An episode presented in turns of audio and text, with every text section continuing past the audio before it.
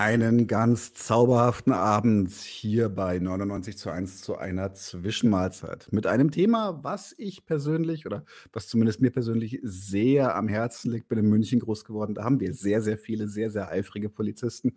Deswegen rede ich da immer ganz gerne drüber, was ihre Rolle bei uns so ist. Dazu haben wir heute zu Gast äh, Lea Pilone, die dazu einen hervorragenden Artikel geschrieben hat, den wir auch verlinken werden. Lea Pilone hat einen Abschluss in Geschichte und studiert gerade Jura und ähm, spezialisiert sich momentan auf die Bedeutung von Strafrecht und Kriminalität im Kapitalismus. Ich schalte sie mal gleich dazu. Hi Lea, grüße Hallo. dich. Alles gut? Schön hier zu sein. Ja, ja freut uns auch. Freut ja. uns auch. ähm, fehlt noch irgendwas, was man zu dir sagen kann? Nee, ich glaube so, das reicht eigentlich erstmal. Ich glaube, das ist so das Wichtigste, was man aktuell zu mir sagen kann. Ja.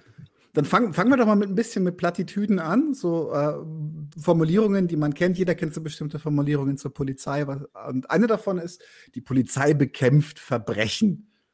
Was sagst du denn dazu? Ja, also ich würde sagen, das ist jetzt so nicht komplett falsch, weil wenn wir uns anschauen, was die Polizei macht, ähm, ist eine Sache schon, dass sie nachdem Straftaten begangen wurden, ähm, ermittelt. Ne? Also es ist jetzt nicht komplett falsch zu sagen, dass sie irgendwas mit Straftaten zu tun haben. Aber eine Sache, die ja auch oft gesagt wird, ist nicht nur, dass die Polizei Verbrechen bekämpft, sondern auch, dass die Polizei die Verbrechen verhindert. Und ich denke, das ist so auch der Punkt, wo die meisten Leute zustimmen würden und sagen würden, ja, okay, deswegen brauchen wir auch eine Polizei, damit Verbrechen verhindert werden, damit wir alle sicher sind und sowas. Ähm, aber ich denke, dass so genau die Vorstellung falsch ist. Also die Vorstellung, dass die Polizei dadurch, dass sie auf Streife ist, mhm. ähm, Verbrechen verhindert. Ne? Es gibt so einen US-amerikanischen Autor, Alex Vitale, der in seinem Buch beschreibt, dass, also er hat so Polizisten begleitet mhm. auf Streife und er beschreibt, dass sie eigentlich fast nie einen Gewalttäter so auf frischer Tat ertappt haben. Und er hat so zum Beispiel auch Polizisten interviewt und die Polizisten haben ihm gesagt, das passiert fast nie in, in der Laufbahn von einem Polizisten und dass, wenn es passiert, das ein richtig krasser Moment ist für mhm. diesen Polizisten. Ähm, genau, und sonst ist es halt auch oft so, dass die Polizei meistens erst später was von der Straftat oder von Gewalttaten mitbekommt. Also entweder weil sie angerufen werden, ähm, genau, oder irgendwie kriegen sie halt anders von dieser Straftat mit. Mhm. Ähm, genau. Und sonst würde ich vielleicht auch noch mal gerne kurz darauf zurückkommen, auf, auf dieses Verbrechen bekämpfen, auch wenn schon Verbrechen passiert ist, weil ich auch das Gefühl habe, dass so in Deutschland durch die Medien die Vorstellung so ein bisschen falsch ist, so vor allem auch durch den Tatort, wo wir eben sehen, dass fast ne, also so fast jeder Mord wird einfach gelöst. Am Ende gibt es immer jemand, der, der schuldig ist und so. Und ich glaube, das, das ist einfach in Realität nicht so. Ne? So in Deutschland kommt auch auf jeden ähm, entdeckten Mord ein unentdeckter Mord, sagt man. Ne? Also so, finde ich, sind schon krasse Zahlen irgendwie. Und ja, ich glaube, es ist einfach falsch, so die Polizei und auch die Justiz als so übermenschliche, übermächtige ähm, mhm. Institutionen zu sehen. Ne? Und dann eine andere Frage ist auch, ähm, welche Verbrechen überhaupt gelöst werden sollen mit Hilfe mhm. von der Polizei, durch die Gerichte, durch die Staatsanwaltschaft. Ähm, genau, ich habe dir dazu so ein Bild geschickt. Ne? Okay. Das heißt Ausfilterungsprozess. Das wäre ganz cool, wenn wir uns das mal anschauen könnten. Genau. Ich weiß nicht, ob man jetzt alles lesen kann, was darauf steht. Ich kann es zumindest nicht komplett. Aber so das, das erste Blaue, mhm. sieht man, ist so das Dunkelfeld an begangenen Straftaten. Mhm. Dieses zweite große dunkelblaue Balken mhm ähm, sind die Taten, die der Polizei angezeigt wurden. Mhm.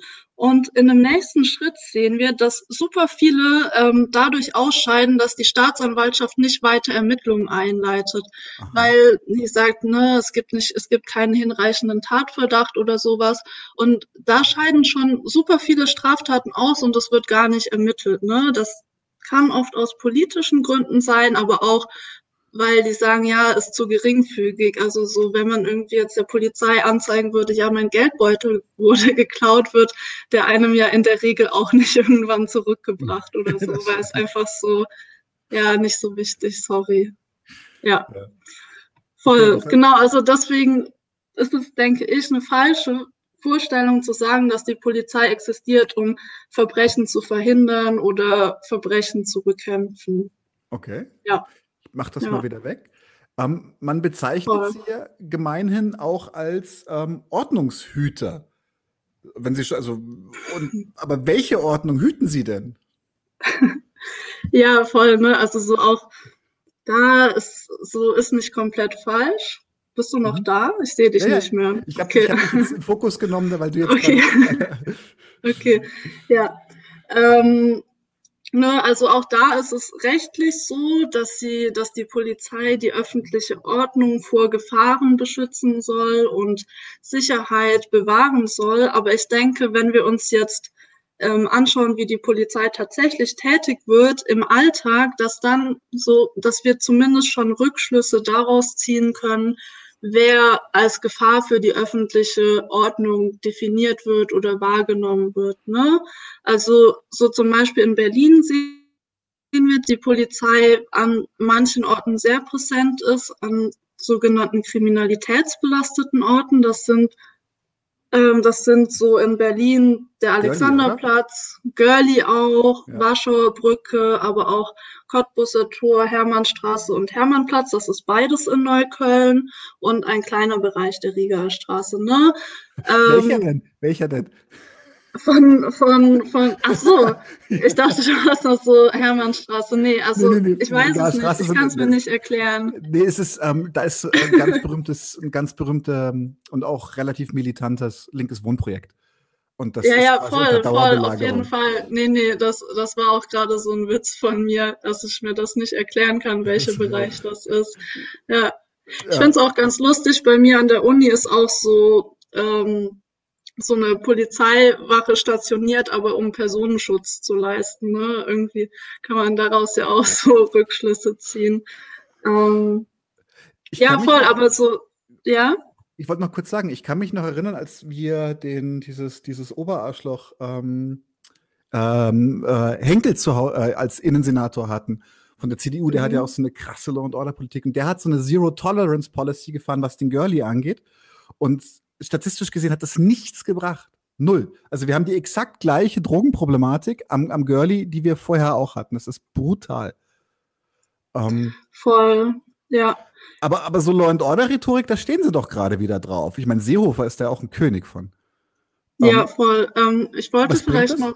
Ja? Mhm. Noch kurz sagen, ne, so Praktiken wie Racial Profiling, dazu gibt mhm. es auch überhaupt keine, also ja, die betiteln das ja nicht als Racial Profiling, aber das sind eben diese verdachtsunabhängigen Kontrollen ähm, an diesen kriminalitätsbelasteten Orten, wie zum Beispiel am Cottbusser Tor. Dazu gibt es auch überhaupt keine Statistiken, ob das irgendwie mhm. ähm, sinnvoll ist und ob das irgendwas bringt. Ne? Ähm, Okay, aber so zu diesem Law and Order Ding, was du ja meintest, ähm, das ist ja in Berlin gerade immer noch so, mit ähm, Andreas Geil, Innenseite von der SPD, der eben auch diesen Null-Toleranz-Ansatz fährt in, in Berlin-Neukölln.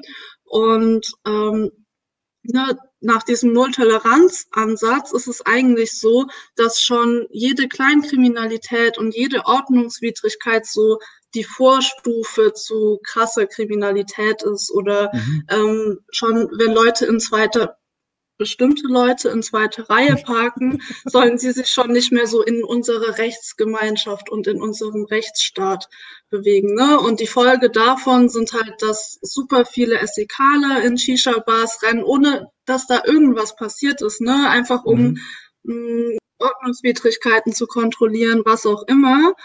Und diese Art der Politik, diese Null-Toleranz-Politik geht auf zwei US-amerikanische Kriminologen zurück, die so im Jahr 1800 1982 so eine Theorie entwickelt haben, die sich Broken Windows Theory nennt. Und ich finde das so ganz, ja, ist so ein bisschen realitätsfern, finde ich. Kannst, kannst du das mal ähm, erklären, was damit gemeint ist mit Broken Window? Ja, voll. Also diese Theorie besagt so ein bisschen, dass wenn in einer Nachbarschaft ein Fenster zerbrochen ist, ne, also erstmal mhm. nur ein Fenster ist zerbrochen, dass das den Leuten, die sich dort aufhalten, so Verwahrlosung signalisiert, ne? Und dadurch würden sich die Leute so denken, hm, ja, hier, hier ist es ja eh, legt niemand Wert auf Ordnung und sowas, deswegen kann ich jetzt vielleicht auch erstmal so eine kleinere Straftat begehen und das soll sich dann irgendwie so hochschaukeln, mhm. ähm, bis halt dieses ganze Viertel wegen der zerbrochenen Fensterscheibe so in, in Chaos und Kriminalität ähm, okay. versinken soll. Und so daraus folgt ja, dass man schon so durch äh, auf, auf jede kleine Sache eingehen soll. Aber was ich so voll interessant finde, ist zu schauen, was, was diese Autoren schon damals gesagt haben, gegen wen mit Null Toleranz vorgegangen werden oh. soll. Ne? Die haben nämlich gesagt, dass das so ähm, so Bettler sein sollten, betrunkene, süchtige, aber auch aggressive Teenager ähm, und Prostituierte zum Beispiel. Ne? Also man sieht halt auch hier schon diejenigen, die das entworfen haben, wollten sehr selektiv nur gegen bestimmte Personengruppen vorgehen. Die haben jetzt nicht gesagt, okay, lass mal schauen, dass überall Recht und Ordnung eingehalten wird, auch in den Vierteln von Reichen, auch bei Wirtschaftskriminalität oder sowas. Und das das ist halt so, obwohl Wirtschaftskriminalität eigentlich viel größere Schäden verursacht, ne? Also so zum Beispiel durch Cum-Ex, die ja auch super organisiert vorgegangen hm. sind, ne? Also die, die waren ja crazy organisiert und das wird ja immer so, so Drogenkriminalität ähm, vorgeworfen. Aber dadurch hat der deutsche Staat 30 Milliarden Euro verloren, ne? Und Jetzt muss ich kurz, jetzt muss ich kurz wütend werden. Ja. Jetzt muss ich kurz wütend werden. Und das Krasse ist, ist dass, dass, dass, dass, dass Leute, die in diesen Cum-Ex-Skandal verstrickt sind, dass die bis heute äh, für Spitzenkandidaturen vorgesehen werden können. Ich glaube, war das Scholz oder Laschet? Einer von beiden hat auch wieder richtig Dreck am Stecken wegen Cum-Ex. Ich glaube, es ist Scholz. Und ja, ich glaube auch, Scholz ist das auf jeden Fall. Alter! Der, der das dann auch so bestritten hat. Ne? Also es gibt ja diesen Untersuchungsausschuss und da hat er so zuerst gesagt, nee, nee, es, es gab keine Treffen mit denen oder es gab nur eins und dann kam irgendwann raus, ja, es gab doch mehr, wo man sich auch denkt, okay, wenn es halt ein normales Treffen war, dann kannst du es ja auch direkt sagen, ne? wo man ja so auch so Rückschlüsse ziehen kann, dass, dass er schon wusste, was er macht. Ja. Es ist interessant, wie sie ihren eigenen rechtsfreien Raum erzeugen, den sie an anderen Stellen immer anmahnen. ja, voll. Ne? Aber so, ich wollte noch mal so diesen Vergleich aufmachen. Mhm. Diese Münze, die im Bodemuseum gestohlen wurde, von der ja, glaube ich, so schon alle irgendwie was mitbe mitbekommen haben oder die in allen so ein Begriff ist. Und die hat so einen Wert von 3,7 Millionen Euro. Ne? Mhm. Also so, was ist das für eine Relation? Ja. Ähm, Aber was haben Sie da ja, für eine Energie reingeschickt? Sie haben sie auch, glaube ich, gefasst, oder? Ja, ich glaube schon. Ich muss sagen, ich habe nicht alles komplett, äh, jede Neuigkeit verfolgt, aber ich, ja, ja, ich glaube schon. Ich, ich habe ja. das, ich habe das ehrlich gesagt, ich habe das ein ganz bisschen gefeiert, weil das wirklich war wie so ein, wie so ein Heist-Movie aus Hollywood, aber in Berlin und mit einer, mit einer, mit einer Schubkarre einfach über die Öffis abtransportieren und vorher mit einer Leiter von der Brücke ins Fenster. Leute, hatte, hatte irgendwie Stil und ich muss auch sagen, ob jetzt diese Goldmünze gestohlen ist oder nicht. Ich, ja. Hat auf jeden Fall mehr Stil als diese Cum-Ex-Sache, würde ich genau. sagen. Ne? Ja, ja, ja. Das stimmt. Ja, ja, voll. Bevor wir jetzt einen Deep Dive machen im, im Thema Kriminalität im Kapitalismus, würde ich, ein ganz, würde ich gerne ein bisschen darüber reden, was ist denn die Geschichte der Polizei? Wann und warum entstand die Idee der Polizei und was waren anfangs ihre Betätigungsfelder? Hm, ja, also wenn wir uns wirklich fragen nach der Idee der Polizei, das heißt gar nicht erst nach so den uniformierten Polizeibeamten, müssen wir relativ weit zurückgehen, so 500 Jahre, nämlich zum Übergang vom Feudalismus in den Kapitalismus. Mhm. Ähm, Ne, da ist nämlich diese Ordnung so ein bisschen zerfallen. Im Feudalismus war es so, dass ähm, dass die Leibeigenschaft eigentlich so das, das vorherrschende soziale Verhältnis war. Ne? Das heißt, mhm. so Bauern haben von einem Großgrundbesitzer ein Stück Land bekommen und konnten sich dadurch ernähren, aber mussten im Gegenzug entweder was von ihrer Ernte abgeben oder so das Feld von diesem Großgrundbesitzer ähm, besorgen. Aber so vom 15. Jahrhundert bis zum 18. Jahrhundert, das heißt, das ist ein relativ großer Zeitraum setzte eine Entwicklung ein, die diese Ordnung ins Wanken brachte. Und das war ähm, die Privatisierung von Land. Also das wird auch Einhegung genannt. Ja. Klingt, klingt schlüssig. ja, ja, voll. Ähm, Ne, und dadurch, ist, es wurde einfach Land privatisiert, auf dem Leute gelebt haben. Ne? Also es war nicht so, dass darauf niemand gelebt hat, sondern diese Bauern haben dort gelebt, wurden vertrieben, wurden verjagt und die hatten halt danach nichts mehr zum Überleben. Ne? Also die wussten einfach nicht, ja, wie, wie soll ich jetzt überleben? Und viele von diesen Menschen sind dann in die Städte ein, so abgewandert wodurch die Städte gewachsen sind. Und die Obrigkeit hat diese Zustände als so sehr unordentlich, als chaotisch auch wahrgenommen und als bedrohlich und ähm, haben sich dann halt so gefragt, okay, wie können wir in diese neue Unordnung ähm, Ordnung reinbringen, wie können wir das kontrollieren? Und da, also die Polizeiwissenschaft war so eine Antwort darauf. Ähm, Genau. Und das, das war auch erstmal so ne, eine Wissenschaft, wo es so darum ging, Gesetze auszuformulieren und sowas. Und schon damals war aber das Ziel ähm, die Herstellung von öffentlicher Sicherheit und von einer guten Ordnung. Ähm, was so im Unterschied oder was ein Unterschied zu heute ist, ist, dass die Polizeiordnung damals so sämtliche Bereiche des alltäglichen Lebens betrafen. Ne? Also nicht, nicht nur Kriminalität, sondern auch so Fragen der Müllversorgung, Handel, Preisregulierung, auch was passiert, ähm, wenn irgendwo ein Feuer ausbricht oder was machen wir bei ähm, Naturkatastrophen.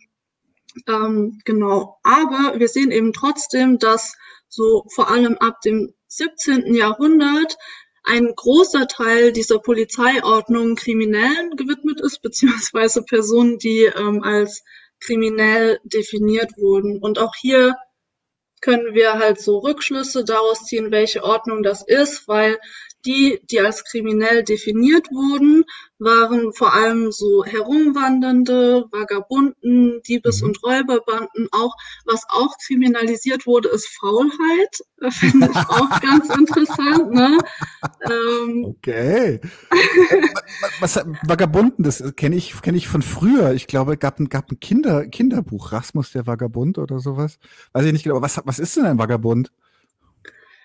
Ja, ich glaube, so darüber sollten wir auch noch mal reden, weil ich glaube, es ist irgendwie nicht so richtig klar. Also zumindest mir war es so beim ersten Lesen nicht komplett klar, was das sein soll. Ähm, Vagabundieren ist so ein bisschen so der Zustand von Obdachlosigkeit. Die Leute haben kein regelmäßiges Einkommen, keine Beschäftigung und ähm, Landstreicher also mhm. Landstreiche oder Vagabundierende leben so in der Regel in Armut und bestreiten ihren Lebensunterhalt so zum Beispiel durch Betteln, durch Plündern, aber auch so Sachen wie, wie Wahrsagen oder kleinere Diebstähle. Mhm. Genau, aber auch diese Personen, also die Vagabunden, wurden als faul und unordentlich ähm, klassifiziert mhm. oder eingeordnet und so. Und es war auch schon so ein Anzeichen dafür, dass man ein, ein Vagabund war, dass man unter freiem Himmel schlief oder in, in einem Wagen übernachtete oder sowas und halt nicht erklären konnte, was man an einem Ort machte. Ne?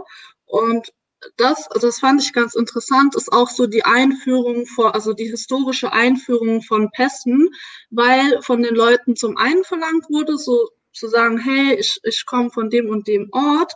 Und andererseits aber auch, dass sie ähm, so nachweisen konnten, dass sie irgendwo arbeiten, dass sie so einen festen Lohn ähm, beziehen. Genau. Ähm, Aber kannst du mir ganz, ganz kurz möchte ich, weil es klingt jetzt, also klingt absolut glaubhaft, möchte ich jetzt gar nicht sagen, aber es klingt halt schon wild, weil ich habe so ein bisschen das Gefühl, dass man Sachen teilweise halt auch künstlich kriminalisiert hat. Ich meine, äh, unter freiem Himmel pennen, tust niemandem weh, äh, also so gar nicht. Äh, wenn du nicht laut bist äh, und wenn du vom Schlafzimmer liegst. Aber tatsächlich, ähm, das hat doch, also, was war denn das Ziel von dieser krassen Kriminalisierung? Weil ich meine, ich kann verstehen, dass sie zum Beispiel sagen, du sollst jetzt nicht steil, also wenn du jetzt äh, arm bist, klau nicht bei anderen Leuten. Das kann ich irgendwann noch nachvollziehen, auch wenn ich ethisch so ein bisschen denke, naja, Mundraub geht schon klar. Aber ähm, trotzdem, also das hat ja, hat ja einen Grund gehabt, warum sie das so hart kriminalisieren. Ja, voll. Ne? Also du hast ja gerade schon auch gesagt, da, dadurch passiert eigentlich nichts, aber das würde ich nochmal betonen wollen, dass durch, durch dieses Vagabundieren und so eigentlich gar kein sozialer Schaden angerichtet wurde. Ne? Also die haben jetzt nicht andere Leute irgendwie ähm, umgebracht oder sowas. Ähm, das heißt, es wird einfach was verfolgt, was gesellschaftlich gesehen gar keinen Schaden anrichtet. Mhm. Aber ich habe ja auch schon gesagt, dass Faulheit auch so ein Ding war, was denen mhm. vorgeworfen wurde. Ne? Ähm, deswegen denke ich, dass das Hauptproblem eigentlich war, dass Menschen, die arbeiten sollten, nicht arbeiteten. Und mhm. wenn wir uns so zum Beispiel anschauen, was politische Theoretiker in der Zeit ähm, geschrieben haben, sehen wir, dass die so einen Widerspruch sehen, und zwar, ähm, dass für die Produktion von Wohlstand zum einen Armut notwendig ist, aber dass Armut eben auch diese entstehende Ordnung immer mehr also bedroht, ne? weil natürlich auch die Armen so am meisten unter der Ordnung leiden. Ähm, ich würde vielleicht kurz, ja. Ich würde gerne gerne an einer Stelle kurz, kurz einfach eine Relation setzen, die zu heute, weil ich habe, äh, ich glaube, bei der Michael Brooks Show habe ich das ge gehört. Ähm, da ging es unter anderem darum, ähm, halt eben wegen Black Lives Matter, um die Anzahl von, um den Anteil von Toten durch Polizei und äh, an Schwarzen etc. Und dass der halt de facto, kann man einfach nicht, nicht wegreden, überproportional hoch ist. Und dann hat aber einer eine ganz erschütternde Zahl in den Raum geworfen, hat gefragt, wie viele Leute sind eigentlich, also die von der Polizei getötet werden in den USA, sind unterhalb der Armutsgrenze. Und das waren dann, wenn ich mich richtig erinnere, 80 Prozent. Das klingt ja schon fast so nach so einem 500-jährigen Krieg gegen Armut für mich gerade.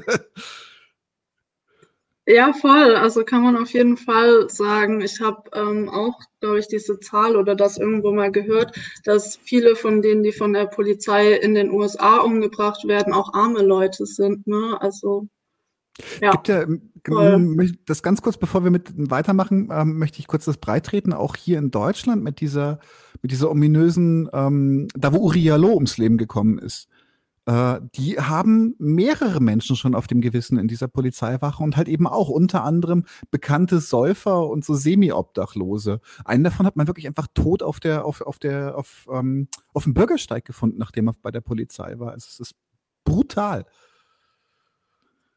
Gut, äh, ja, du wolltest gerade was sagen. Voll. Nee, es ist, es, es ist auf jeden Fall krass. Und ich finde, das zeigt ja auch so, wer, wer sind irgendwie. Also ich frage mich auch, die Polizisten da in Dessau waren wahrscheinlich auch Nazis und Rassisten und sowas, ne? Mhm. Ähm, deswegen ist, glaube ich, so, sollten wir vielleicht auch so ein bisschen unterscheiden, so was ist die Funktion der Polizei als Institution und so individuelle Polizisten. Also was heißt individuelle Polizisten? Es kommen ja immer mehr so rechte Chat-Netzwerke, rechte Netzwerke von der Polizei ähm, ans Licht, wo man sich fragt, okay, gibt es überhaupt Polizisten, die nicht rechts sind?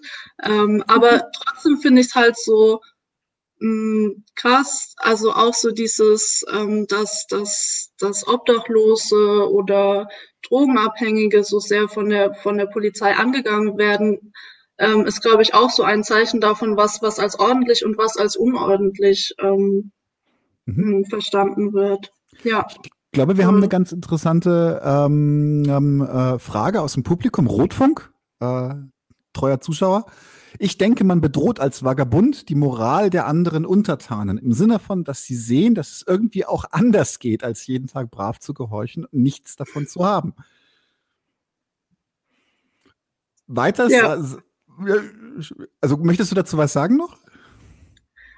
Ähm, ja, voll. Also so das Ding ist, was auch so ganz interessant ist, ähm, ist, dass ne, also so die, diese Sache war ja auch von, von Vagabundieren, also so zum Beispiel, wenn die jetzt wirklich so Sachen gemacht haben wie Betteln oder Wahrsagen oder auch so kleinere äh, Diebstähle begangen haben, dass das den Leuten auch ein Überleben sicherte, was eben nicht Lohnarbeit war. Ähm, deswegen glaube ich, dass das so auf jeden Fall sinnvoll ist. Und was auch ganz interessant ist, in England setzt es so ähm, ab dem 16. Jahrhundert eine Trennung von echten und unechten Armen ein. Ne? Also so mhm. ähm, als echte Arme galten dann nur noch die, die, ähm, die körperlich nicht arbeiten konnten, aber die unechten Armen ähm, waren halt nicht wirklich oder galten nicht als arm, weil sie eigentlich arbeiten konnten. Sie sind aber nicht zur Arbeit gegangen und so, die galten als undiszipliniert, als faul. Und so, es wurde halt auch als bewusste Entscheidung ähm, behandelt, dass diese Leute nicht arbeiten gegangen sind. Und es war ja auch oft so, dass das so nicht alle diese Leute, die vertrieben wurden, schon eine Arbeit finden konnten. Ne? Ähm, deswegen so, so bewusst war die Entscheidung vielleicht auch gar nicht. Mal abgesehen davon, dass die ja davor vertrieben wurden ähm, und, und dass das so komplett nicht gesehen wurde. Aber so genau das dass die eigentlich arbeiten konnten, aber nicht arbeiten gegangen sind, wurde so kriminalisiert und genau das wurde als kriminelles Verhalten eingestuft. Krass. Ja. Das, ja. Ich, habe irgendwann mal einen Comic gesehen, ich glaube, das war aus England, dass das, äh, wo es halt auch genau darum ging, es war, dass es im Grunde von Anfang an darum ging, aber äh, oder Armut oder Bedürftige zurückzudrängen und dass so, sogar die heutigen Polizeiuniformen der, der Engländer zumindest sogar an den an die an die Büttel von damals angelehnt sind, die damals quasi für die Lehnsherren geknechtet haben. Das ist schon, ich finde, das ist wird immer gruseliger, je mehr man in dieses dieses Rattenloch runtersteigt. Ähm, ich würde mich jetzt tatsächlich, weil ich es gerade schon an, an äh, äh gesprochen habe, ist, wann sind denn die ersten klassischen uniformierten Polizeibeamten überhaupt entstanden? Und wo? Ähm, Wir hatten als erstes mit der, mit der Idee angefangen. ja, ne, also so da ist es auch so, dass sich ähm, Historiker so ein bisschen uneinig sind und so auf unterschiedliche Institutionen ähm, hinweisen. Aber ich denke, dass man eigentlich sagen kann, dass so die erste Polizeiinstitution, die so Männer hatten, ähm, die so die öffentliche Ordnung und so beobachteten, in Frankreich ähm, war, und zwar im Jahr 1667 schon. Ähm, da mhm. wurde ich kann leider nicht so gut Französisch, ne? aber diese Institution, die gegründet wurde, hieß Lieutenant Général de Police de Paris. Ähm, und das waren so 3000 Männer, die ähm, in Paris mit so polizeilichen Aufgaben befasst waren. Aber das waren damals eben noch so dieses breite Verständnis von Polizeiaufgaben. Ne? Also da fiel dann auch Müllversorgung, was passiert, wenn Feuerwehr aus, Feuer ausbricht und so viel darunter. Ähm, aber schon damals befasste sich halt die größte Abteilung von, von diesem Leutnant General de mhm. Police mhm. mit, mit Armen, mit dem Bettelwesen und ähm, mit Kriminellen. Genau. Und was so, das war so ein Modell in Europa sozusagen. Das war so ein bisschen, würde ich sagen, so das Vorzeigemodell, wo sich auch andere Staaten was abgeschaut haben. Und was ich so ganz interessant finde, ist zu schauen, wann haben dann andere europäische Regierungen die Notwendigkeit gesehen, auch eine Polizei ein, einzuführen. Mhm. Und so zum Beispiel in Madrid war das halt so, dass die, nachdem dort Unruhen ausgebrochen sind, so überzeugt man, okay, wir brauchen auch eine Institution, die irgendwie den städtischen Raum kontrolliert. Ähm, und die haben sich halt so dieses französische Modell dann als Vorbild angeschaut. Genau. Okay. Hm, aber vielleicht noch so, ne, also so, ich habe ja gesagt, dass die immer auf so unterschiedliche Institutionen hinweisen. Und es gibt so viele liberale Polizeitheoretiker oder AkademikerInnen, die so auf England hinweisen, wo ähm, in London 1829 die London Metropolitan Police gegründet wurde. Um die ja, ging es in dem Comic. Gehört. Genau, um die ging es Ja, ja, ja, ja, voll, voll. Also ich glaube, es ging da um, um diese London Metropolitan Police mhm. und auch um, um noch so eine andere.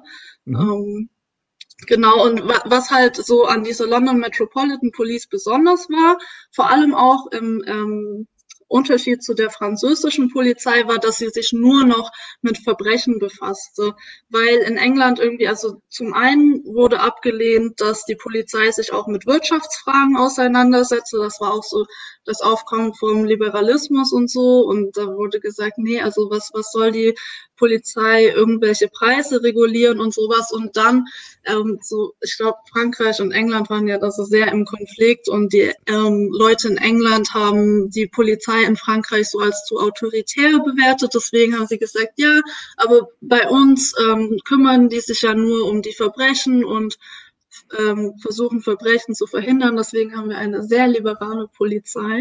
Ähm, ja, aber auch hier fällt eben auf, ne, so, so dieses Element mit Unruhen, weil derjenige, der so mm, mit dabei war, diese London Metropolitan Police einzuführen. Robert Peel hieß er, ähm, davor in Irland stationiert war, also als ähm, Irland von, von England besetzt war. Ähm, und klar war er eigentlich so, so dafür zuständig, die Aufstände zu bekämpfen und so und hat halt irgendwann erkannt, hey, ähm, wenn wir das mit dem Militär machen, dann entstehen sehr oft Märtyrer, die Menge wird irgendwie oft noch wütender, weil wir mit Gewalt auf sie losgehen. Und er hat so dann überlegt, okay, gibt es ein effektiveres Modell, wie wir gegen diese Unruhen vorgehen können? Und ähm, die haben dann so, dann wurde die Royal Irish Constabulary gegründet und mit der wurde es dann auch Praxis, dass so die Beamte oder Polizisten in die rebellischen Orte reingegangen sind, sich so wie eingenistet haben dort und sich so ein Netzwerk aus Informationen und Informanten aufgebaut haben. Und ein Ziel davon war eben auch so die sozialen Anführer, Anführerinnen ähm, ausfindig zu machen und eben schon viel, viel früher auszuschalten. Ne? Und das ist eben der, der auch in London die Metropolitan Police ähm, mit eingeführt hat. Also ja. Äh, jemand, der drüben in Irland ordentlich geknechtet hat, dachte sich, ach, das kann ich mit meiner eigenen Zielbevölkerung auch. Voll. Scheiße. Ja, voll, ne? Und so, so irgendwelche liberalen Theoretiker sagen halt so, wow, ist das toll, die Metropolitan Police, die verhindert die ganze Zeit Verbrechen und bringt uns einfach Sicherheit und Ordnung. Ja, wem, ja. wem bringt sie Sicherheit und Ordnung? Ähm, äh, genau, das ist jetzt eine gute Frage, weil jetzt, jetzt gibt es uniformierte Polizeibeamte und, und wem steigen die denn eigentlich hauptsächlich aufs Dach? Sind, sitzen, die jetzt, sitzen die jetzt zum Beispiel bei, bei äh, äh den Reichen und Adligen auf dem Schoß und sagen so, hey, keine Korruption, mein Freund? Eher nicht, oder? Ich würde schätzen nicht, nee, also definitiv nicht. Ähm, ich glaube, dass wir uns so hier für diese Zeit, nachdem schon diese ersten uniformierten Polizeiinstitutionen entstanden sind, ähm, so zwei Bereiche an, anschauen können. Der eine ist so ein bisschen so alltägliches Polizieren, beziehungsweise so Polizieren, um was gegen Kriminelle oder Kleinkriminalität zu unternehmen. Und der andere ähm, Bereich ist so tatsächlich so der politische Feind, der jetzt auch immer mehr ähm, in, in, im Fokus steht. Ähm, genau. Und so bei diesem alltäglichen ähm, Polizieren ist es so, dass ab dem 19. Jahrhundert so ein pseudomedizinischer Diskurs einsetzt, der auf den italienischen Arzt ähm, Cesare Lomboso zurückgeht. Da habe ich dir so ein Bild geschickt. Vielleicht ja, kannst du das zeigen. Das ist das mit diesen Köpfen und so. Genau, genau. Da. Ja. Warte, ich mache es noch ein bisschen größer. Hier. Ja, voll. Kannst du ne? kurz erklären, was das ist? Ja, also, also dieser Typ, Cesare Lombroso, war ähm, überzeugt, dass Kriminelle zum einen schon als Kriminelle geboren werden und er war auch überzeugt, dass man den Kriminellen ihre Kriminalität ansehen könnte, ne? also an ihrem Aussehen. Und deswegen ist er so in Gefängnisse gegangen, hat ähm, die Leute, hat die Gesichter von den Leuten und so vermessen ähm, genau, so ich glaube, dass auch die Nazis später sich auf ihn berufen haben. Mhm. Und was ich auch so ganz lustig fand oder interessant, war, dass ähm, einer von diesen kriminellen Verbrechenstypen nach ihm auch Anarchisten sein sollten. Ne? Oh, also oh. Ich, ich weiß nur, dass er, ich weiß nur, ich weiß nicht, welche von denen oh, jetzt der Anarchist ist, ne? ähm, aber ich weiß, dass er so ein Buch auch über darüber über kriminelle Anarchisten geschrieben hat, aber mehr weiß ich leider nicht. Könnten wir jetzt gucken, wer mir ja. am ähnlichsten sieht, vielleicht davon ableiten. nee, komme ich ja. nicht drauf. Komm ich ja. nicht. Am ehesten, am ehesten die sechs vielleicht, aber. Hm. Ja, schwierig. Aber ja, schon krass, finde ich. Ja. Nadine schreibt gerade, ich wusste es. Sehr gut. Cool. Ja, ich finde das tatsächlich, nee, aber die, die, die Verbindung zu den Nazis ist tatsächlich, ähm, die ist schnell gestellt. Ich meine, sie haben, soweit ich weiß, haben die Nazis auch äh, bei ihren Orientforschungen, sie wollten ja, glaube ich, bei, bei, ich, bei, oh, bitte nicht schimpfen, wenn es leicht daneben ist, sondern lieber, lieber freundlich korrigieren im Chat. Aber ich glaube, bei, bei, bei Tibetanern wollten sie auch nachweisen, dass sie den, den Ariern quasi näher sind als andere Rassen, haben das auch mit, mit so bizarren Sachen wie Gesichtsausmessungen getan und Kopfformmessungen. Also die waren auch von so einer sagen wir, Quantifizierbarkeit von, von einer genetischen, also von so einer, von so einer rassischen Güte waren die fast besessen. Es ist also sehr interessant, dass diese Sachen Ursprung von, von vielen ja, Policing sind. Ja, ja, voll. Ne? Und halt diese Eigenschaften, diese äh, Eigenschaften, die man jetzt bei so europäischen Kriminellen gesehen hat, hat man halt auch auf jeden Fall den Kolonisierten zugeschrieben. Ja, natürlich. Und, äh, ja. Es ist, es ist schon einfach. Das, also ich, ich kriege immer so ein, so, so, so, so ein Lachen, so ein gehässiges, wenn ich, wenn ich mich zu viel mit dem Thema beschäftige, weil eigentlich ist es wirklich schlimm. Es ist ein, es ist, erscheint mir durchaus einfach als ein, ein, ein reiner Unterdrückungsapparat.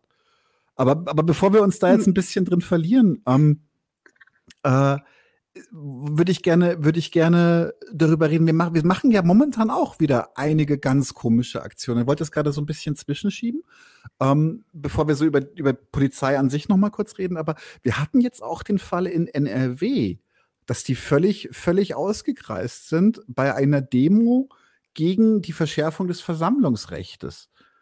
Und ich finde das schon immer, also find, er hat mich ein bisschen an Stuttgart 21 erinnert, wo, wo die, die Brutalität in überhaupt keiner Verhältnismäßigkeit zur anwesenden Menschenmenge oder anwesenden, zum anwesenden Publikum steht. Kannst du, hast du vielleicht ein paar Ideen dazu spontan, was, was, was da los ist? Mm, ja, also so generell denke ich, also ich würde jetzt nicht sagen, dass das so die einzige linke Demo ist, der mit super viel Gewalt äh, begegnet wird. Also so, ich würde das so eigentlich als, okay, ja, vielleicht war es da noch krasser oder ein krasseres Ausmaß, aber ich finde, dass man das ja schon beobachten kann, dass so linken Demonstrationen vor allem mit mega viel Gewalt begegnet wird und Erinnert mich an die ähm. Fotos, wo sie, wo, wo die Gegendemonstranten von der Nazi-Demo mit Sturmgewehren bewacht wurden und die äh, Nazis selber nur mit Knüppeln. Das war kurz nach G20. Ich habe auch gedacht, ich drehe durch.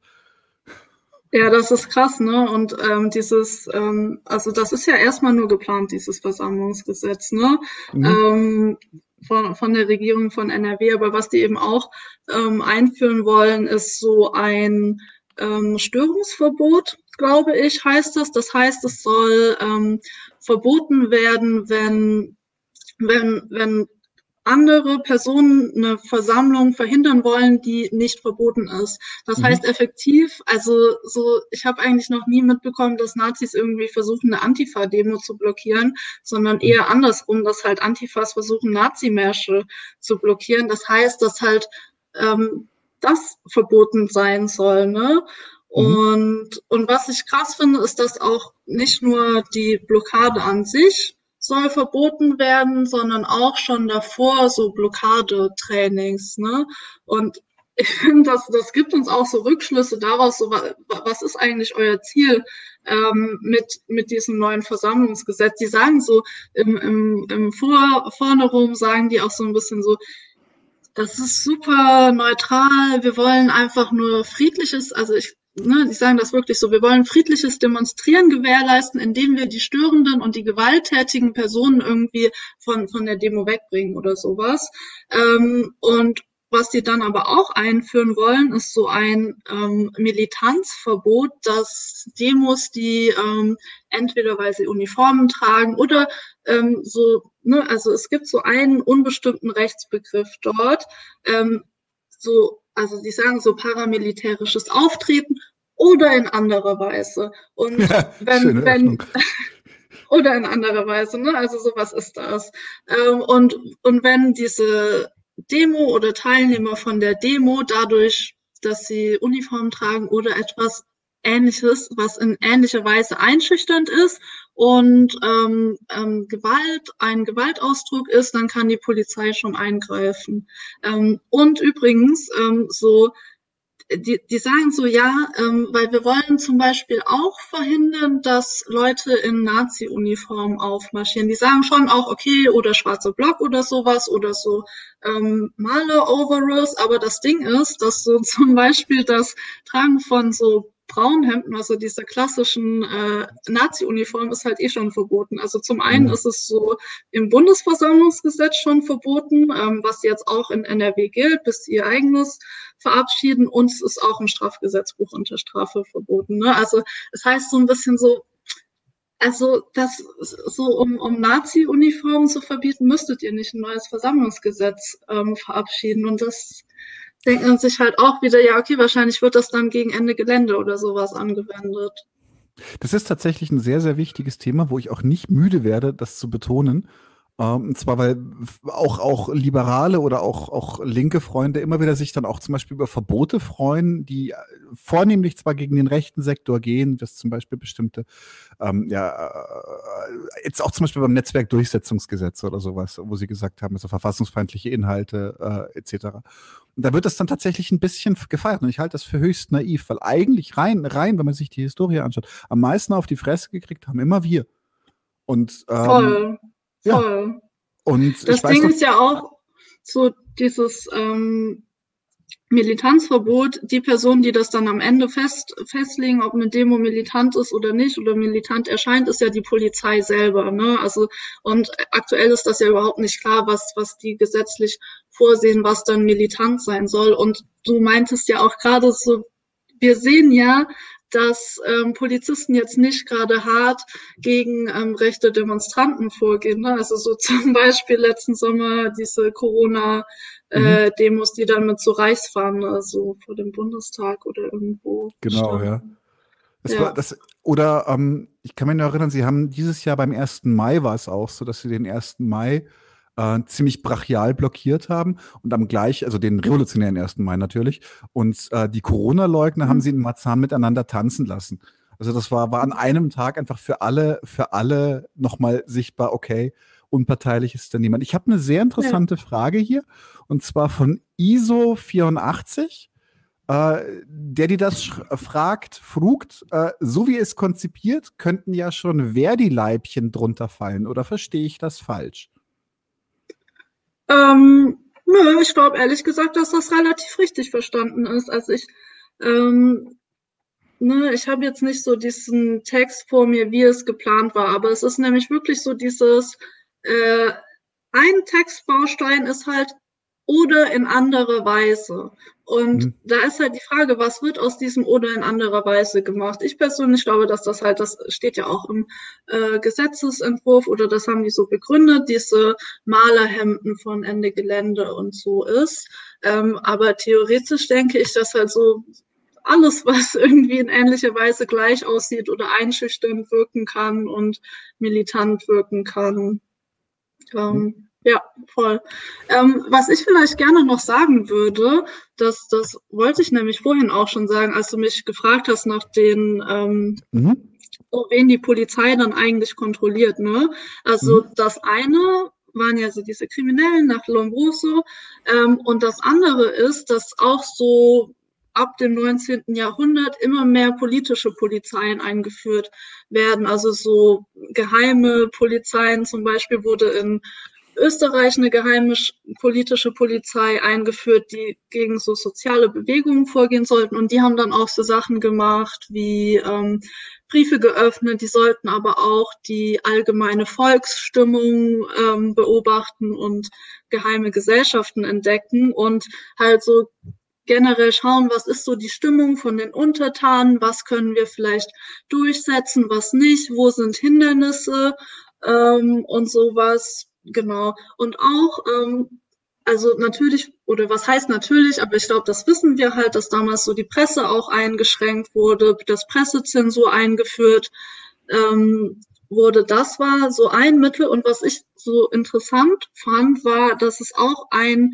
äh, Verbrechen gab, was eingeführt wurde, und zwar das Verbrechen der Anonymität. Und das wurde sogar mit der Todesstrafe geahndet. Also ich weiß nicht, ob dann tatsächlich jemand so deswegen ähm, die Todesstrafe auch gegeben wurde, aber das Verbrechen sollte so das anonyme Verfassen und Veröffentlichen von Texten sein, wodurch sich natürlich so Autoren geschützt haben vor, vor der polizeilichen, genau.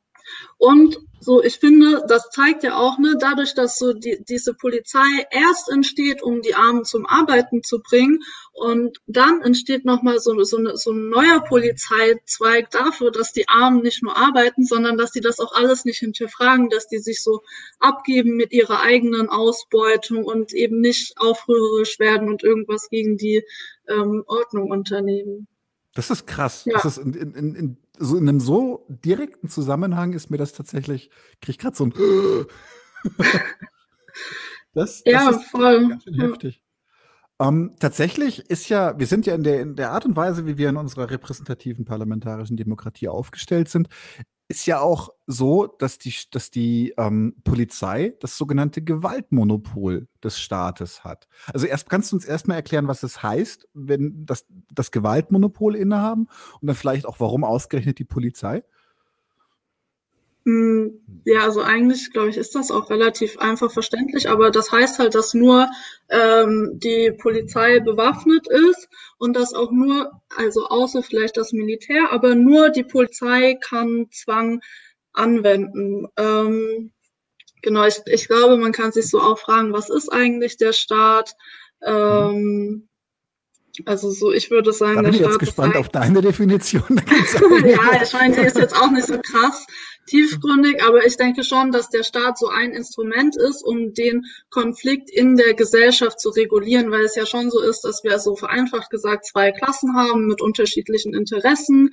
Ähm, und der Staat soll so ein bisschen diese Interessen aussöhnen, abdämpfen und sowas. Aber wir haben ja jetzt schon so gesehen, wie das so passiert ist, zum Beispiel bei so Deutung von äh, Sicherheit und Ordnung. Und dass so die Interessen des Staates eigentlich mit den Interessen des Kapitalismus ähm, gleichgesetzt werden. Und ähm, so, was ja auch eine Sache ist, ist, dass zum Beispiel ähm, der Staat, so im Hinblick auf Kriminalität, dass auch der Staat bestimmt, was kriminell ist und, und dadurch wieder, also so die Polizei folgt ja dem, was, was Gesetz ist, was vom Staat verabschiedet wird und wird halt dann so eingesetzt. Aber wenn wir uns jetzt so zum Beispiel ähm, Definitionen von Kriminalität anschauen, ist das so, dass das wirklich so als krasses Unterdrückungsmechanismus auch ähm, benutzt werden kann. Es gab so ähm, ein Berater von Nixon, ähm, der mal gesagt hat, dass sie ähm, um die Anti-Kriegsbewegung in den USA und um die schwarze Bürgerrechtsbewegung zu diskreditieren und zu unterbinden, beide mit kriminellen Verhalten in Verbindung gebracht haben. Ich würde, ich habe so das Zitat gerade hier und ich finde das so krass, weil er es halt wirklich offen sagt. Ähm, er sagte damals, Verstehen Sie, was ich sagen will? Wir wussten, dass wir es nicht illegal machen konnten, entweder gegen den Krieg oder schwarz zu sein, aber indem wir die Öffentlichkeit dazu brachten, die Hippies mit Marihuana und die Schwarzen mit Heroin zu assoziieren und dann beides stark zu kriminalisieren, konnten wir diese Gemeinschaften zerschlagen. Ne, ich finde das so krass, dass der das so offen sagt, aber ja das heißt ja, also wenn wir uns jetzt denken, so die Polizei folgt ja dem Kriminalitätsbegriff auch, den, den der Staat entwickelt und setzt das dann so um. Genau. Das erinnert mich sehr daran, ich habe, als ich wirklich kleines Kind war, habe ich meinen Vater mal, ich bin irgend, aus irgendeinem Grund, ob das, vielleicht habe ich bei ihm ein, ein altes Robert Crumb-Comic oder so gefunden. Aber irgendwie ging es um die Black Panther und ich habe meinen Vater gefragt, wer die Black Panther waren. Und der hat mir kleinen Mieps dann erzählt, ja, das waren, waren Leute, die sich halt für, für schwarze Rechte eingesetzt haben. Und dann hat er danach gesagt, und die sind, ähm, viele von denen sind von der Polizei ermordet worden. Und in meinem Kopf ist plötzlich so ein Feuer losgegangen, so, bruch, die Polizei ermordet jemanden. Niemals, ah. doch nicht die. Also es ist, es, ähm, der Krieg, den die Polizei gegen die Black Panther geführt hat, der ist, der ist ja, ist ja markischer. Und dann bin ich auch der Meinung, müß, müssten wir uns eigentlich auch nochmal hier in diesem Podcast mit beschäftigen.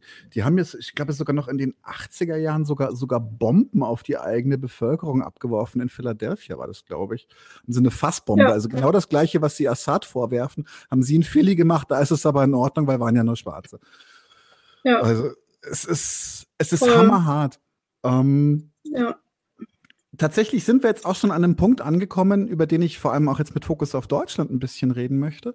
Und zwar, ich muss jetzt eine These in die Luft werfen, die begründige ich jetzt nicht, weil für mich ist das selbstverständlich. Ich finde, wir haben in Deutschland ein Problem mit Polizeigewalt. Punkt. Das ist zum Beispiel ein Faktum, was ich nicht diskutiere. Über die Gründe lasse ich mit mir diskutieren, aber ich diskutiere nicht darüber, ob wir ein Problem damit haben. Und ähm, wenn du jetzt zum Beispiel, wir, wir kennen das, alle von uns sind extrem amerikanisch geprägt in der Popkultur und da gibt es zum Beispiel in den amerikanischen Krimis gibt es dann immer Internal Affairs, die dann den bösen Bullen äh, äh, quasi den Prozess machen sollen. Aber wer kontrolliert denn in Deutschland die Polizei? Ja, also so in Theorie die Justiz. Ähm, aber das funktioniert in Realität halt überhaupt nicht gut. Also zum Beispiel sehen wir, Racial Profiling ist an sich verboten. Mehrere Gerichte haben gesagt, das ist verfassungswidrig, ähm, aber es ist ja trotzdem alltägliche Praxis in Deutschland. Mhm. Ähm, und sogar bei, bei rassistischen Morden, wenn ähm, Personen, die von Rassismus betroffen sind, von der Polizei umgebracht werden, kommt es oft gar nicht zu einem ähm, Verfahren. Ähm, und oder auch, es gibt so eine Studie von der Universität Bochum, dass von 2000 rechtswidrigen Polizeiübergriffen, also mit mhm. Gewalt verbunden, nur zwei Prozent vor Gericht landen. Und von diesen zwei Prozent werden weniger als ein Prozent überhaupt verurteilt. Ne? Und ich glaube, das hängt auch so, so ein bisschen mit diesem Mechanismus zusammen. Zum einen, ähm, also ist die Polizei ja die, die der Staatsanwaltschaft bei den Ermittlungen hilft. Und die, das heißt, die musste halt gegen sich selber ermitteln. Ne? ähm, das klappt hm. bestimmt gut. Schwierig.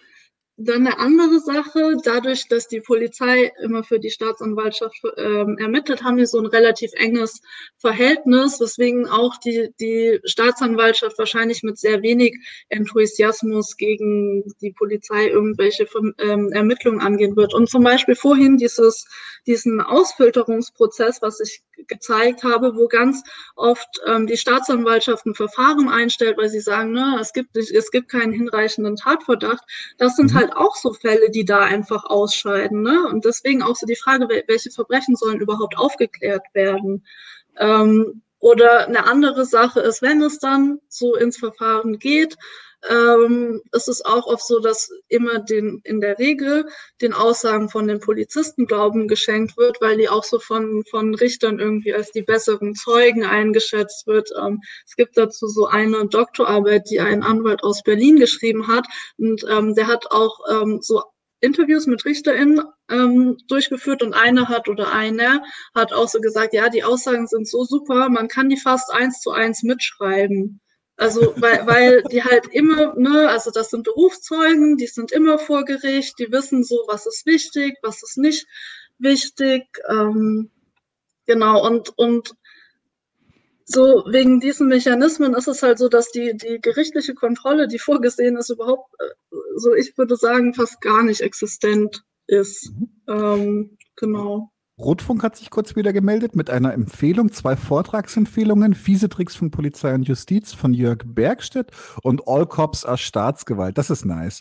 Ähm, von Daniel Kuller. Er sagt beides auf YouTube. Danke für den Tipp. Äh, check ich mir tatsächlich äh, aus und werde ich mal reingucken. Danke dafür. Ähm, Lass uns mal, lass uns mal jetzt, wenn, wenn, wenn Rotfunk schon postet, lass uns mal wirklich unsere, unsere, unsere ureigens linke Brille aufziehen. Ähm, welche Rolle spielt Kriminalität im Kapitalismus? Hm.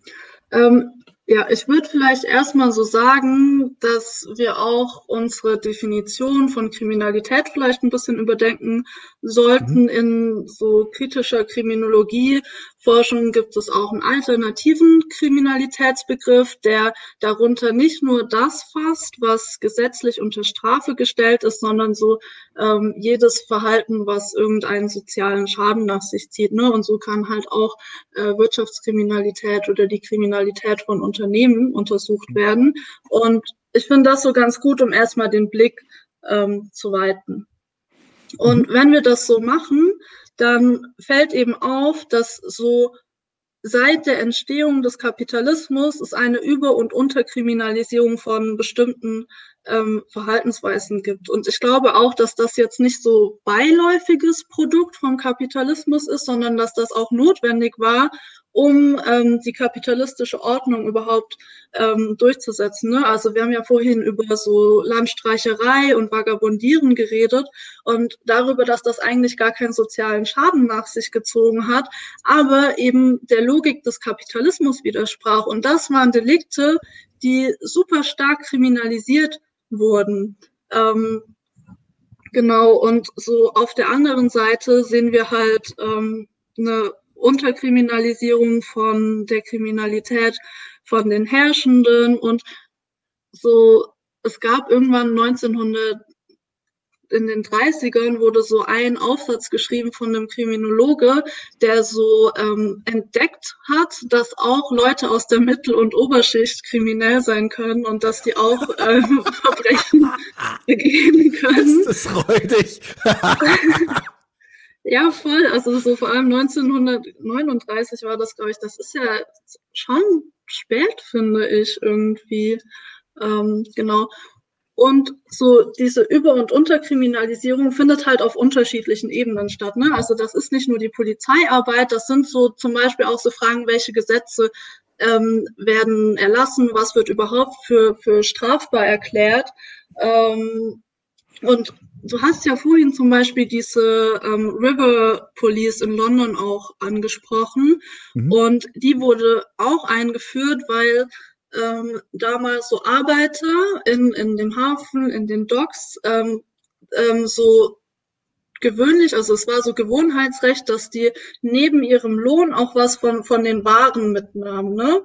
Mhm. Und diese Polizei wurde eben auch deswegen eingeführt, damit ähm, damit die Personen, damit die Arbeiter sich das nicht mehr mitnehmen und deswegen einfach komplett vom Lohn abhängig sind. Und gleichzeitig sehen wir auch, dass das, ne, also das war jetzt nicht nur in England so, ähm, dass so ganz viele Gewohnheitsrechte von den Armen ähm, kriminalisiert werden oder wurden. Zum Beispiel im Rheinischen Landtag gab es auch ähm, so eine Debatte 1840, glaube ich, ähm, dass so das Aufsammeln von Raffholz kriminalisiert werden sollte. Also so, so irgendein Wald und so ein Zweig bricht ab, fällt auf den Boden und das sollte so als Diebstahl klassifiziert werden. Ähm, und in dieser Debatte hat auch ähm, ein, eine Person so eingebracht, ja, ähm, wir sollten, es, es sollte jetzt auch ein Diebstahl sein, wenn Personen Himbeeren von einem Strauch nehmen, weil in meiner Region kann man mit Himbeeren schon Handel treiben. Ne? Und ich finde, was wir hier sehen, ist einfach, dass, dass so Gewohnheiten von Armen, die das auch gar nicht als Unrecht verstanden haben, weil die das einfach gewohnt waren, das immer so zu tun, krass kriminalisiert werden, die werden daran gehindert. Ähm, und ich denke, dass, dass uns das auch so Aufschlüsse darüber gibt, wer hat eigentlich so das Recht auf Eigentum, ne? Weil so das einfach verboten wird, so eine Himbeere, das ist ja so quasi nichts. Und auf der anderen Seite sehen wir eben, dass so die Herrschenden in der Zeit sich so eigentlich alles nehmen konnten. Ähm, und es wurde zum einen nicht als kriminelles Verhalten eingestuft und zum anderen wurde es auch sehr oft einfach legalisiert und rechtlich festgeschrieben. Ne? Also auch so der Sklavenhandel, das war alles rechtlich geregelt.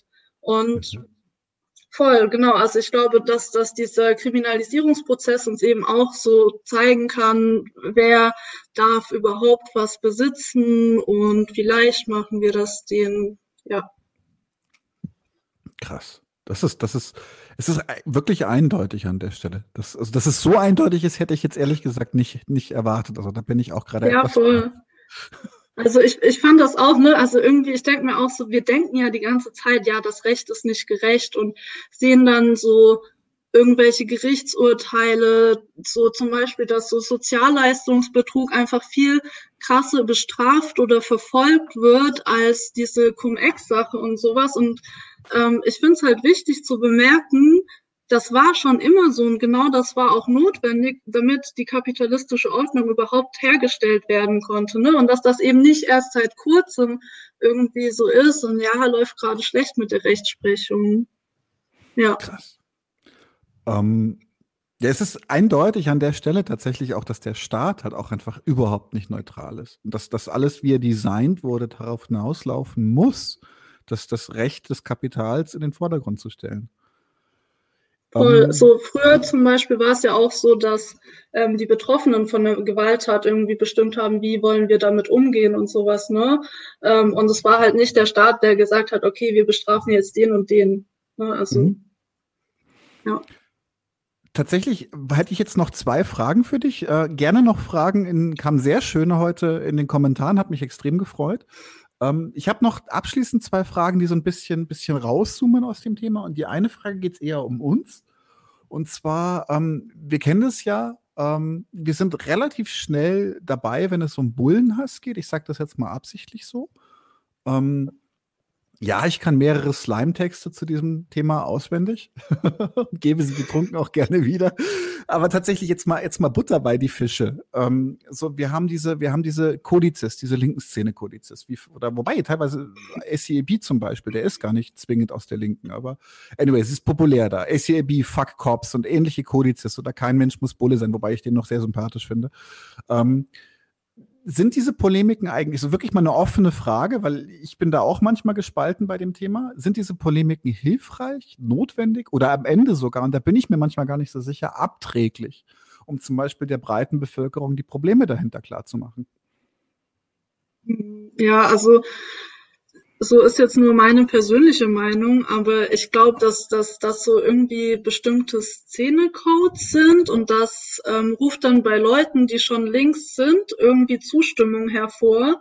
Ähm, mhm. Und ist auch so ein, so, so ein Szene-Ding, so ein Subkultur-Ding irgendwie, ne, wo ja dann auch rein spielt, dass viele Linke, vor allem halt weiße deutsche Linke, so einen bestimmten Dresscode haben oder so nur in so irgendwelche Szenebars gehen und sowas. Und ich habe das Gefühl, nicht, dass links.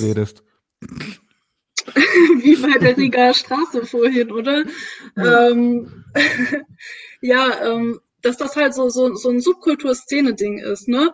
Und ich glaube eigentlich, dass wir als Linke so nicht eine Subkultur sein sollten. Also unser Anspruch sollte ja sein, dass wir eine Massenbewegung organisieren, dass wir viele ähm, Leute organisieren und dass wir zum Beispiel auch von, von unserer Kritik von der Polizei viele Leute über, äh, überzeugen. Und das, glaube ich, passiert halt jetzt nicht durch irgendeinen ACAB-Sticker oder sowas, sondern mhm. ich glaube, dass das funktioniert, wenn wir uns anschauen, so, was ist die Funktion der Institution, was ist ihre Geschichte und aber auch so Sachen wie ähm, Polizeigewalt aufzeigen, weil ich glaube, so, so in unserer linken Bubble ist das wahrscheinlich allen irgendwie so geläufig, aber ich glaube tatsächlich, tatsächlich Personen, die jetzt nicht ähm, täglich mit der Polizei ähm, konfrontiert sind oder auch ähm, nicht immer von ihr kontrolliert werden. Und so ist das leider nicht wirklich bekannt. Und die hören dann so Horst Seehofer, der so sagt, ja, aber Polizisten werden ja auch richtig mit, mit Gewalt begegnet und so und sagen dann so,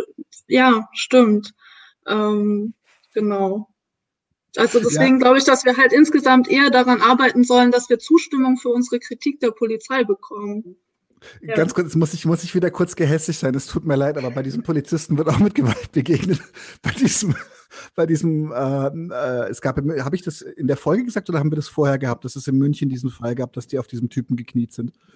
Ähm, ist jedenfalls ja, das gerade hast du vorhin gesagt. Genau. Und da geht's, das ist, da ist ein Video aus dem Gerichtsverfahren rausgelegt worden und äh, wo man halt sieht, wie die Polizisten mit einem vollkommen unschuldigen Menschen ganz furchtbar umgehen. Und jetzt habe ich nachträglich erfahren, dass es bei diesem Gerichtsverfahren nicht um die Polizisten geht, sondern um eine Anzeige gegen Widerstand gegen die Staatsgewalt und äh, Körperverletzung gegen die Person mit dem Knie auf dem Hals. Und das sind so Momente, wo ich denke, das ist, gibt euch nicht mal mehr Mühe gerade, das so irgendwie zu verschleiern, was hier läuft.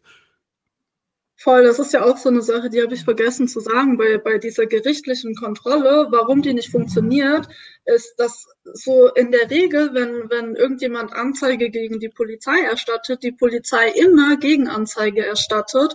Und so die meisten Anwälte und Anwältinnen raten deswegen auch ähm, davon ab, eine Anzeige gegen die Polizei zu erstatten, weil es dann halt meistens so ist, dass die Polizei nicht verurteilt wird, ähm, dass die betroffenen Personen aber verurteilt werden wegen so Widerstand gegen Vollstreckungsbeamte oder sowas.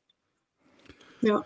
Die war anscheinend von meiner Frage zur ACAB ziemlich angetan. Worttolle Frage, könnte man eine eigene Folge zu machen oder zwei? Ähm, möchte auch sagen, dass mir deine Ausführungen sehr, sehr gut gefallen haben, dieses mit zu szenisch, weil ich bin ja selber, da bin ich so ein bisschen guilty as charged. Ich kleide ja, mich ich, auch so ein bisschen. Ich glaube, ich wahrscheinlich auch ein bisschen ja. auf jeden Fall. Ich kleide Nicht mich komplett, auch so ein bisschen, bisschen. in Szene. Ich möchte jetzt kurz darauf hinweisen, dass Resist the Nonsense unsere letzte Frage vorweggenommen hat. Und äh, ich tatsächlich deswegen einfach, weil ich es schön finde, dass er das geschafft hat, komplett deckungsgleich zu fragen, lasse ich sie ihn stellen. Also, oder, oder sie, ich weiß es nicht. Resist the Nonsense. Wie könnte denn eine Gesellschaft nach dem Kapitalismus, also einfach in die Utopie reingehen, nach dem Kapitalismus sich ohne Bullen organisieren, ohne dabei deren sicherlich zum Teil notwendig ordnende Funktion zu verlieren? Beziehungsweise, was wäre notwendig? Supergeile Frage, Resist the Nonsense. Danke dafür. Ähm, ja, voll. Also ich glaube, so eine Sache ist auf jeden Fall, dass wir uns so anschauen, was sind aktuell die Aufgaben von der Polizei. Und ich glaube, wir haben ja jetzt schon gesehen, dass es eigentlich nicht unbedingt die Verbrechensverhinderung ähm, und Bekämpfung ist, sondern dass es eben so ganz viel darum geht, einfach nur die kapitalistische Ordnung aufrechtzuerhalten. So zum Beispiel können wir uns ja erstmal fragen, so oder was heißt Fragen, ne? Also wir brauchen keine rassistischen Polizeikontrollen, wir brauchen keine ähm, Polizisten, die rassifizierte Menschen umbringen, die einfach psychische Menschen erschießen, weil sie nicht wissen, wie sie mit psychischen, psychisch kranken Menschen, sorry, äh, mit psychisch kranken Menschen umgehen oder die so Obdachlose verjagen oder SexarbeiterInnen ähm, drangsalieren, ne? Und das oder die Abschiebungen durchführen, ne? Also wenn wir so uns bewusst werden, dass das viele der Aufgaben von der Polizei sind, glaube ich, können wir halt in einem ersten Schritt sagen, okay, wir können auf ganz viel davon verzichten, das bräuchten wir gar nicht. Mhm. Ähm, genau, und aber sonst denke ich, dass es jetzt nicht falsch wäre, irgendwie zu sagen, okay, wir brauchen vielleicht Personen, die mit so Konfliktlösungen äh, beauftragt werden oder mhm. beauftragt sind, die darin dann aber auch irgendwie eine Ausbildung haben. Ähm, in der Pariser Kommune war es früher so, dass die sich ähm, gefragt haben, welche von den vorgefundenen Ämtern irgendeine berechtigte Funktion haben und ähm, welche eigentlich nur eine unterdrückende Funktion haben. Und mhm. die haben dann ähm, die Polizei so all ihrer politischen Eigenschaften entkleidet und was, was halt kennzeichnend war, ist, dass die Personen jederzeit absetzbar sein sollten, dass sie auch demokratisch gewählt wurden, aber nicht so parlamentarische Demokratie mäßig, sondern mhm. so direkt gewählt wurden und dass ihnen auch der gleiche Lohn gezahlt wurde wie allen anderen lohnabhängigen Arbeitern. Ähm, Genau, und ich, ich glaube, so das könnte ich mir irgendwie gut vorstellen. Oder auch früher, ne, im, im Mittelalter gab es schon auch so, so Nachtwachen und sowas. Ähm, aber die haben halt nicht darauf reagiert oder agiert, was der Staat sagt, was der Staat kriminalisiert. Und mhm. ja.